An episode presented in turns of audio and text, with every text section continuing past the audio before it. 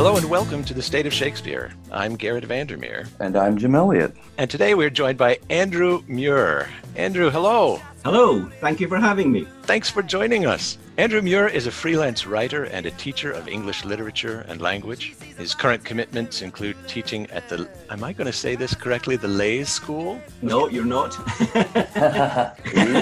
Leys? They'll, they'll be very annoyed. Uh, it's the Leys School um, leading independent school. Probably the most renowned school in all of the UK, and I've just butchered it. So, the Leys School of Cambridge, and uh, delivering a variety of talks at conferences, conventions, and on literature and drama courses. Publications include two books on Bob Dylan as a live performer. Razor's Edge and One More Night, plus a study of Dylan's lyrics, Troubadour. So that's a total of three books and counting, and an examination of historical and contemporary outdoor Shakespeare performances called Shakespeare in Cambridge. And his latest book came out in 2019 was entitled is entitled Bob Dylan and William Shakespeare, the true performing of it. So now we have four books on Bob Dylan and counting. Yeah, well, you could say three and a half, make it sound slightly less obsessive, you know. and n- notice that Shakespeare's catching up; he's coming on on the outside lane. There. That's right. Good So- for him. You've written quite a, quite a bit about Bob Dylan, and you've written a book about the history of the Cambridge Shakespeare Festival, which you say in the introduction has changed your life. So both of these bards, as you call them, Shakespeare and Dylan, have obviously had a profound impact on you. So how did your fascination with each of them originally take hold? The, um, the Bob Dylan one is, is probably easier to start with. I realise that your audience are more Shakespeare orientated, uh, but I'm not sure if that means I should concentrate on Bob more. But uh, the, the, Dylan one, was, the Dylan one was just a teenager growing up in the, the 70s. My sister was a couple of years older than me, and she uh, she was a great sister. She always uh, involved me in everything her friends were doing. And as they got into music, I kept hearing them talking about Bob Dylan. All I heard was the name all the time, and Dylan was in a, a kind of retreat at the time, or probably that's not true, but with hindsight. But at the time, we thought he was in a bit of a retreat. The music press thought he was. So there wasn't really very much about him. And I had this peculiar period where I kept hearing about him, but he almost wasn't there. Um, and then he brought out Blood on the Tracks. And at the same time as I got Blood on the Tracks, I heard the all the 1960s masterworks and bootlegs, and I went slightly obsessive, one might say. Uh, and round about the same time as that, I was fin- finishing off at school, and we had Macbeth for our final exam at school, which uh, changed my life for Shakespeare because up until then at school, we hadn't really been taught Shakespeare in any way except for torture. You know, we had a, a class of 38 on the outskirts of Glasgow uh, in Scotland, and basically our Midsummer Night's Dream was you stood up and you recited 10 lines. Then you Oh. sat down, and the person next to you recited the next 10, which sounds pretty horrendous. But to make it even worse, it didn't matter what the 10 lines were. They could be uh, they could be introductions, you know, trumpets blare or whatever. They could be half of Titania, then half of the next person. It didn't matter. what were they ti- thinking? I, I, well, I, I, I've worked it out years later. Every time you said bottom or Titania, the entire class, you know, laughed through things like that. Uh, I, I suspect now it was an exercise in crowd control, and the teacher was getting marking done from the class before. I really Right. don't know. but it, it certainly put me off. But then, when I was studying Macbeth for my Highers, the, the language in Macbeth uh, just blew my mind. But notice it's all literature at this point. It's a lot later that I, I become a convert to live as opposed to literary appreciation. So, uh, Interesting distinction. yes, core distinction in, in at least half of the many books that you nicely mentioned. Yeah. because you know that's that's um, the, the, one of the points of the last book is that these two people are revered for their words, uh, rightly so, in my opinion. But it's the live performance of them that makes it, and the combination of those two things uh, just fascinates me. They're both Americans. That's probably the reason. Well, actually, uh, actually, in in America, you will certainly get more, you know, more, more vestiges of Shakespearean language. I'll give you that. You know, the boats went across there. They went up the Appalachian Mountains. They didn't change their language for two hundred years. Can't get much more Shakespearean than that. Nope. And, and of course, that's where the Appalachian ballads came down and affected Dylan with Shakespearean language.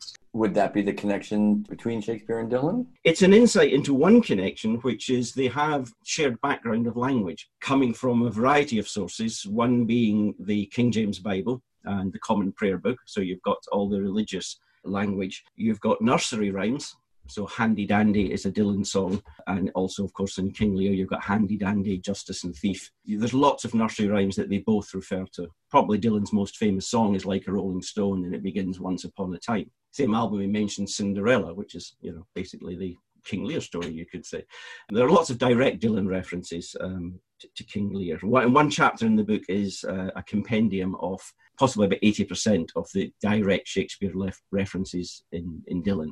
But you could do a whole book that was just Dylan quoting Shakespeare. But to go back to what I was saying, you got nursery rhymes, the Bible, and the other one which came up with Appalachia is the ballads the ballad tradition. So you have the ballads at the same time as Shakespeare, and some of the songs that are prevalent in Greenwich Village when Dylan's playing there at the beginning of his career date all the way back to they actually came out, you know, during Shakespeare's lifetime. Oh wow! So there's lots of shared uh, there's lots of shared uh, language background, a lot more than you would think, given the you know the huge distance between them. But then you've got the problem of the Bible and Shakespeare and the folk, the folk ballads in, influencing all the writers in between them as well. So you can't you can't necessarily say that it's a direct connection between Dylan and Shakespeare. You know, Allen Ginsberg was uh, Dylan's friend. Another American for you there, Garrett. Uh, yeah. Allen Ginsberg was Dylan's friend, and he would quote Shakespeare both privately to Dylan and uh, in, in his own poems, and Dylan could pick it up from there. So there's lots of different sources. One of the interesting things is when Dylan wants to make it clear that he's making a direct reference, he's got ways of doing that. So you and you and and Dylan have that in common, perhaps. You you indicate that Dylan's fascination with with Shakespeare probably also began in school.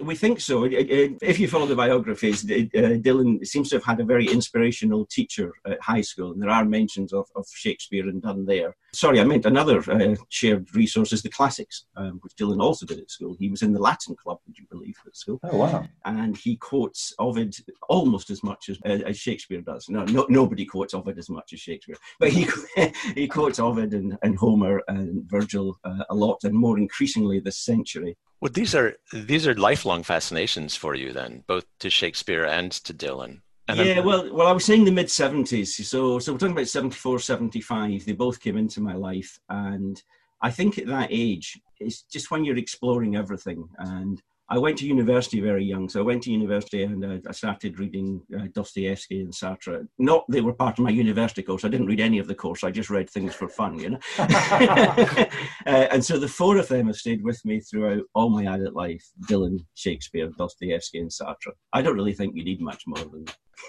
we believe that all you need is Shakespeare, but um, yeah, yeah, well, yeah, yeah. I, well, actually, uh, you know, I'm quite happy with that. Yeah, I do think he, I do think he includes all of the ones I've mentioned. I don't think any of the other ones I've mentioned come anywhere close to it. So, you know, if you send me away with one person, it will be with Shakespeare.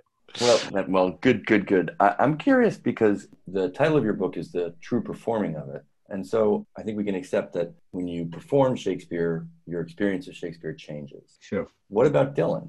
When you see him live, what about your experience with Dylan changes? Well, for a start, whatever you're hearing won't be the same version you've ever heard before, which again is the same as going to uh, a Shakespeare uh, performance. So you could go and you could hear a song like Don't Think Twice, It's All Right, played as a folk song one night, see him the next night, and if he plays it again, you can play it as a blues song. So obviously that's different. But even if he plays it in the same style, he never inflects the words the same way. Dylan is very much an improvisational, feeding off the audience artist, or indeed not feeding off the audience and just telling you what's on his goddamn mind at that moment. uh, so you can hear "Don't Think Twice" as "Oh, I'm really sorry, I've lost her," or as a you know, "She's left me, I hate her," and so forth. You can hear it in all kinds of different ways. But even if he plays it in the same style, he'll change the word even within the one performance. So if he's singing the chorus, he won't emphasize the same words each time. It's not like going and listening to a record. So you, you actually experience them uh, as new performances. He also rewrites them radically. He'll change he'll change the lyrics by a verse or by an entire song or just a line, but it'll be a crucial line, and he'll make sure you're paying attention. And if you go and see, say, five Bob Dylan shows in a row, that might horrify your audience, sorry. But if you go yeah. and see five Bob Dylan shows in a row, you're not seeing the same five shows, even when the set list doesn't change. And for a very large period of time, the set list changed. I saw him in two consecutive nights in the 1990s, and he didn't repeat a single song. Wow! So you can't, you can't, you can't get much more of a different experience than that. And in both nights, none of them sounded like the recorded versions that are famous. We're only a few minutes into the interview. You've already mentioned my favorite song. I think. Oh, good. Don't think twice, presumably. So what's yeah, yours? sorry, don't think twice. Yeah, well, I mean, I don't put this down as a Shakespeare connection. I put this down. I've got a, a warning in the book to people who picking it up and thinking, "What's he doing putting these two together?" I, I think there'll be a, a, large number of people who, who probably think that. And one of the problems is you can put any two artists together. You know, I, I once edited a magazine on, on Bob Dylan, and somebody wrote an article on Bob Dylan and Dylan Thomas, and they started with ten quotes from each, and you were to guess who the quote was referring to or which one said it. And by about quote three, you realise whichever one you said it was, it was going to be the other one. right, right. Uh, uh, and, and, there are these connections between any artist, and of course there are huge dissimilarities between the two.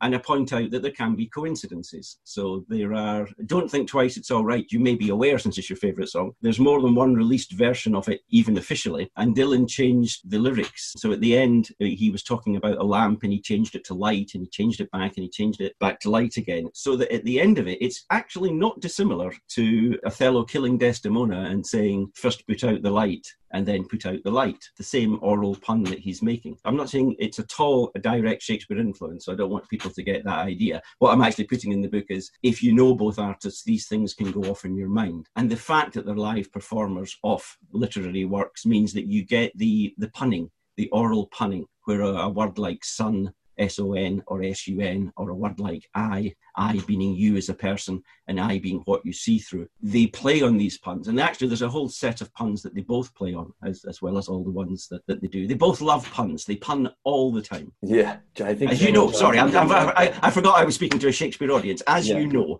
yeah. what was it Samuel Johnson, what was it Samuel Johnson says? I wish he'd stop quibbling. Yeah. It drives me mad. Samuel Johnson hated it. Yeah, I love it the performative nature of both of these bards, as you call them, seems to be very important to your conception of them. It's it's right there in the title, right? The true performing of it. Why why the true performing of it? Partly it's a mea culpa because I grew up, and I still am indeed, a literary person. That was my original background. So I was the kind of person who's reading Shakespeare a, with a torch, you know, you know, late at night, working out all the connections between the words and everything, and not not thinking for a minute that all of these depend on the context in which it was first performed. And I've been I've just been very lucky in life. I happened to be living at the time when Dylan started in 1988 what we call the never ending tour and he kept up until this year for obvious reasons. He's toured every single year since 1986. There's been plenty of opportunity to see him. As far as Shakespeare goes, I, I, mean, I was always going to Shakespeare. It's not that I ignored the live thing, but my emphasis was wrong.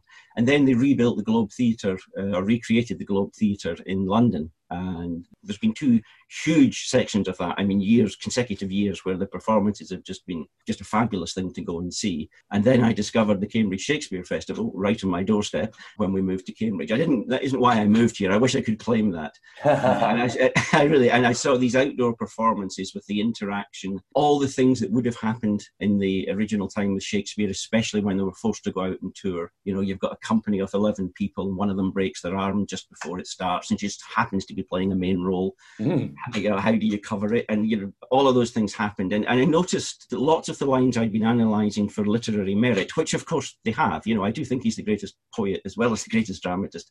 But I had missed the fact that there was a very good logical practical reason for it, you know, to do with exits and entrances or staging, or you need to leave time for something else. So, as you may have kind of guessed, when I get interested in something, I get very interested in it. And so I wrote this book on the Cambridge Shakespeare Festival at the same time as I was updating the live Dylan book. And so the, the, the, combination of the two just came together. And it's also a bit of me saying, I'm sorry, all you people who do live entertainment, I was focusing on the wrong thing. Yeah. Well, what's interesting to me about the live versus the the read right version of Shakespeare is that you're a teacher of English literature. So when you approach, do you teach Shakespeare? I do. I was teaching them last year to year nines, 13, 14 year olds. I, I do some teaching in the summer, possibly to anticipate your question. As often as possible, I get my pupils to act where there is any opportunity. And of course, I can't help it. If I'm talking about a line, I talk about different performances I've seen in the different way they play it although it's not the same, we do have a, a, large number of videoed dramatic performances. I don't mean films because you lose uh, the, all the well, you lose all the magic in in many ways, or you get a different magic. But we get films of Globe performances, RSC performances off the same scene. So I play those and discuss. You were talking about puns earlier, and in our back and forth before this interview, you mentioned something called the instability of revered verse. I'm assuming that pertains to both Shakespeare and Bob Dylan, but I'd like you to flesh that out a little bit. What do you mean by the instability of revered verse? Let's say I say to you a, a Dylan song like Tangled Up in Blue. That's mine. There you go. You mentioned my fave. Yeah, it's mine too. Sorry, get it. We're, we're together on this one. Yes. Um, so Tangled Up in Blue, when we say that, what do we actually mean? Do we mean the, the version we first heard on record? Do we mean the version we first heard live? Do we mean the version he wrote in 1984? Do we mean the ver- any of the versions that came out in a box set of all the studio sessions for it? So that includes versions before the one on the album, after the one on the album, do we mean the very first version he put in his little notebook at the time? He sketched it out for ages and then he started writing it. Which one do we mean? Do we mean the last one you heard or the first one you heard or the one on the album? Or, or King Lear, which King Lear, which King right. Lear do you go for? You know, right. do you have the two servants coming and being nice to Gloucester or trying to be nice to Gloucester after he's lost his sight? Or do you go for the one without that? Do you go for the one, which ending do you go for? Right. And which version? Do you go for the and which version? The McKellen version or do you go for the. You know, yeah, exactly. And, and, and back in the day, if you went to see him, do you, do you go to a version that lasts for two and a half hours because the light's good that day and the audience are into it? Or, or do you go to one that's an hour and a half because the audience are a bit restless, there's a bit of trouble, and the clown decides he wants to be the star of the show, so he starts saying all his lines and forgets Shakespeare altogether? It's not going to be the same version. That's the great thing about I mean, you're the experts on this. That's the great thing about live oh. performance, isn't it? It's ephemeral. And that's what I was saying about we revere the words rightly, but without the performance, you know, when, I used to write on, on Dylan songs, I used to write them critically, I used to listen to cover versions and I would write down everything they missed, everything that was lost in Dylan performing it. And there you've got your article written for you. It's a good clue yeah. for people out there wanting to write yeah. it. Yeah. And, and for Garrett's sake, let's pick Don't Think Twice, It's All Right. Pick somebody else's version of Don't Think Twice, It's All Right and note down everything that's missing from the Dylan version. There you go. It's funny because I was reading instability as something that was uh, perhaps a negative, but what you're saying is that it's an incredible positive because it's so fluid. Yes, and I think I was asked about the fascination, and that that's my fascination that you cannot pin it down. If you do, it's you know it's a cliche, but it's like putting a beautiful butterfly behind a glass case. You've killed the butterfly. But I'll give you an example. In 1995, I followed Dylan through European Spring Tour, and I went to many different concerts. And he had a new version of Mr. Tambourine Man, completely new arrangement, completely different emphasis. It was a really good version. We all loved it, which was a fatal flaw on our part. And he got it better and better and better until one night at Manchester, he got it absolutely perfect. And then he dropped that version altogether, never played it again. Once it's perfect, it's gone. Yeah, let it go. So, no, the instability, sorry, was, it was absolutely meant as a positive, but it was also meant that, uh, again, this is me going back to my literary self and ticking my literary self off with a big wagging finger. If you could see me on video, my finger is wagging at myself. is that I'm poring over a you know printed text, which is one version of it, and and that's that's not what it's like. And the magic, in a way, is in how it changes live in front of an audience, and especially if you can see their faces and see their reaction. It's a really lovely, lovely way to think about it. Well, it's it's to their it's to their credit that that's the way I think about it. They they made me, uh, and all the great actors. Well, Dylan obviously is a performer, and all the great actors and directors that have given me such wonderful Shakespeare experiences. I'm not sure I can ask a cheeky question because I'm an American and that adjective doesn't exist in our vocabulary, but I'll try in in terms of enduring legacy, so there's there's no question that Dylan made a profound impact on at least one generation, and that some would say that his impact was more profound than any other sing singer, songwriter, poet of that generation. But how do you think his legacy will compare with Shakespeare's legacy in the future? So, do you think people will still be listening and performing Dylan when the beat generation, if you like to call it, that is gone? I'd like to answer that in two ways, if I may. First of all, nobody's legacy will ever be anything like Shakespeare's, and I do make that very clear at the at the beginning of the book. You know, I think Dylan is the most important artist of my lifetime. I would get into an argument and say he's the most important post World War II artist, but I would obviously accept other people saying other things. I would not accept anybody arguing that Shakespeare isn't the most important artist. You know, Tolstoy was basically wrong and everybody else is right. Shakespeare is the greatest. The more you get into him, the more you appreciate how much there is. And for all ages, as they say, for a man for all time. And he will he will go on in his legacy. I think, if anything, it will grow. I think there'll be more Shakespeare performances, more Shakespeare connections seen to new life. We're forever discovering things. As far as Dylan goes, obviously it's a question mark. And people who, throughout history, if people, you know, if you were to go back to the beginning of the Romantic movement, it's interesting to know who might have been predicted as the one to survive. If you look at people's diaries and predictions, we often get these things wrong. You said Dylan's one generation. It's many, many more than one generation now. You know, it's it's a long time since Bob started. 1960, 60 years ago. The last time I was at a show, okay, there were there were more people with I was going to say my color of hair, which is grey, but there's so little of it left. There were there were more bald or grey-haired people than not.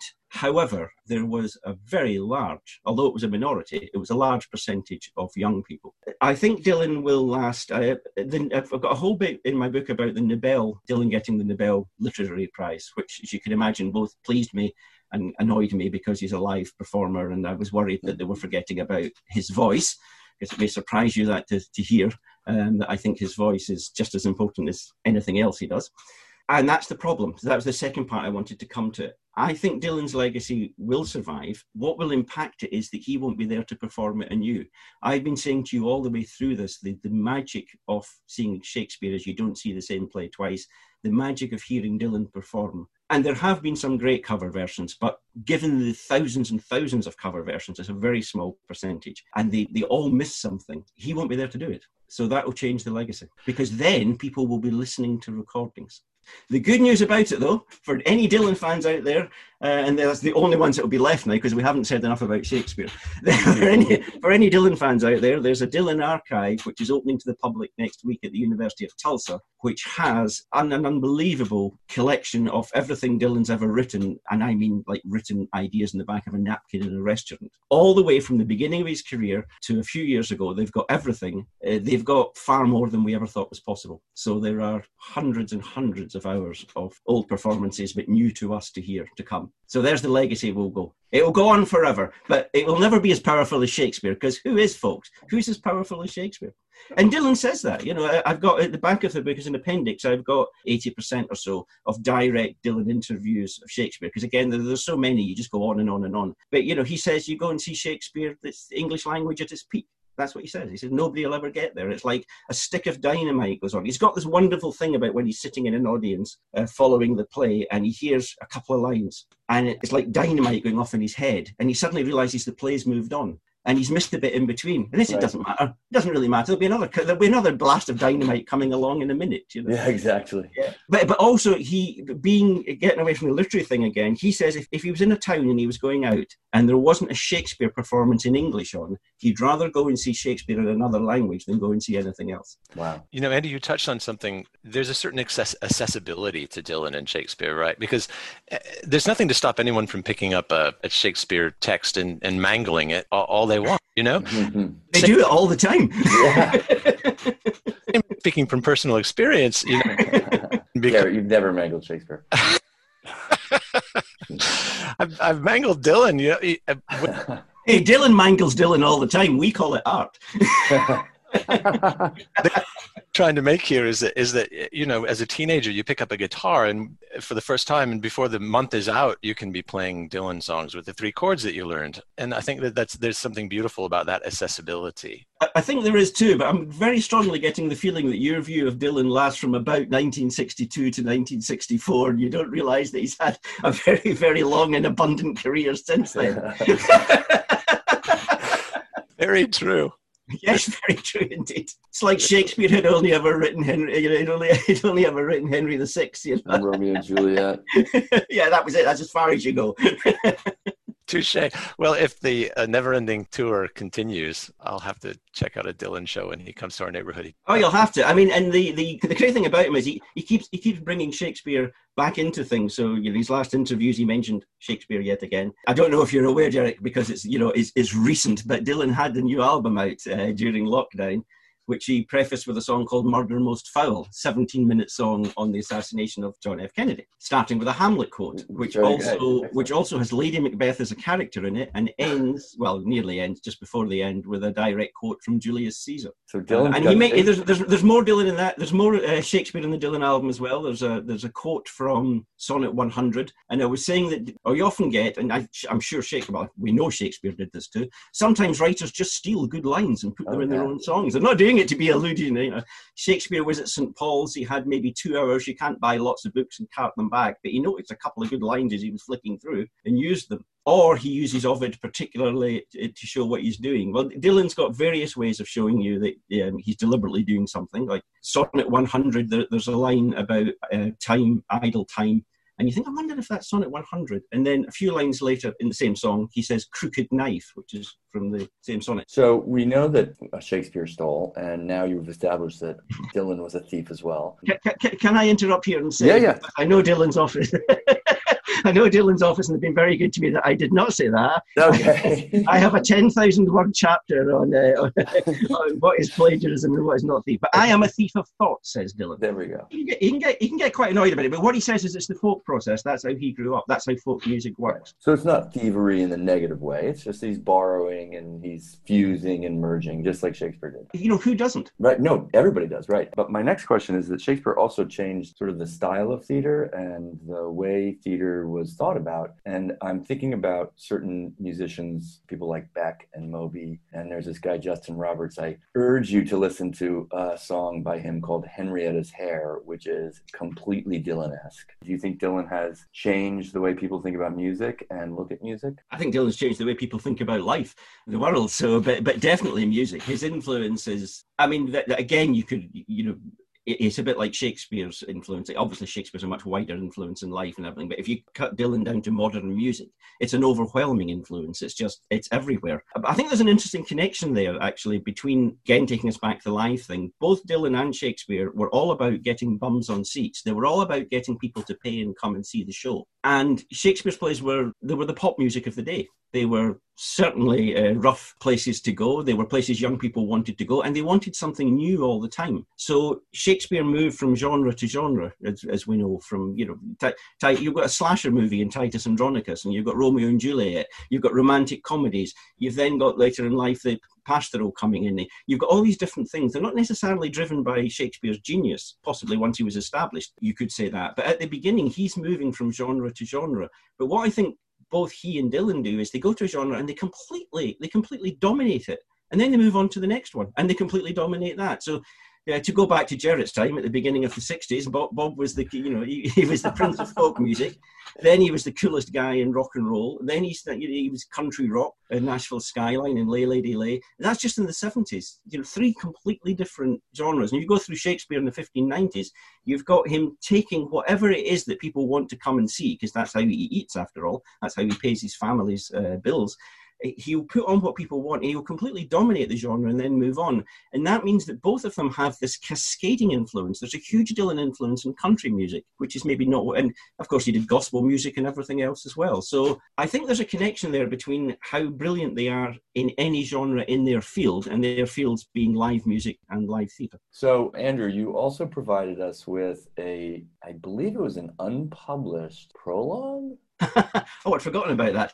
Um, yes, un- un- unpublished because it's so it's it's so controversial. No, no, that wasn't the case. It was. Um, I, I had an idea of what might go in the back of a book or the front of a book that would attract people thinking, "What on earth is this guy doing writing about Bob Dylan?" And of course, William Shakespeare of all people. So I wrote I wrote a little prologue that didn't make it into the book at the end. Are you Oh. going to ask me to read it or something now? Oh, yeah, of course. Why not?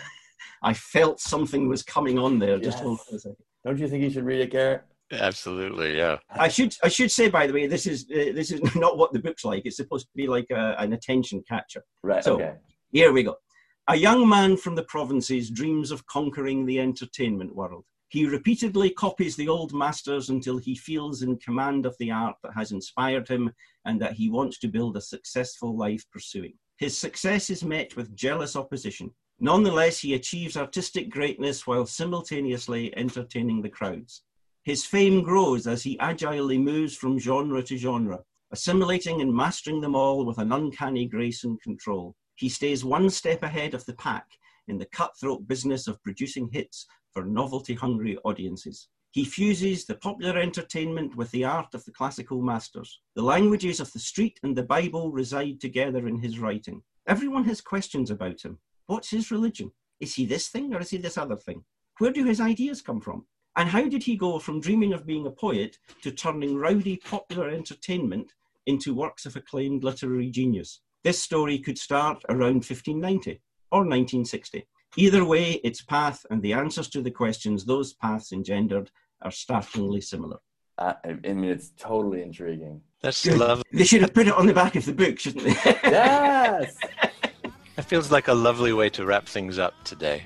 Can I say one thing to your acting audience and, and the actors that come in, if you have time? yeah. It's just to say that we all wish we could help more. You know, this time when theatres are just being absolutely hammered, Cambridge Shakespeare Festival this year, obviously, even though it's outdoor. I've got lots of friends in the theatre business and family involved in it, and I know what everybody's going through, and we all wish we could help more. And fundraising doesn't always work because some of us have lost money too, and we've got lots of causes to put money into, but we're, we, I want to send all our love uh, and basically say we wish you all much. Not just the actors and directors, though they were first to my mind, but everybody. You know, the people doing the lighting, the sound engineers, people doing the catering. I can't wait till you're open again and we can flood back and fill your wonderful halls. Beautiful, Andy. Thank you. I really mean it. You know, I feel it deep inside. Andy, it's been delightful talking to you today. No, it's been great talking to you. Thank you very much for having me. And uh, thumbs up, I'm giving you again. Yeah. thanks, Andy. Take care of yourselves. You too. Take care. Bye. Bye. I'm Garrett Vandermeer, And I'm Jim Elliott. and thank you for listening to The State of Shakespeare. Thanks for joining us for the State of Shakespeare podcast. We invite you to visit stateofshakespeare.com for more episodes, information about each of our guests, and the Shakespeare text you heard on the program, and much more. And we welcome you to join the discussion by liking us on Facebook. That's www.stateofshakespeare.com. Thanks for listening.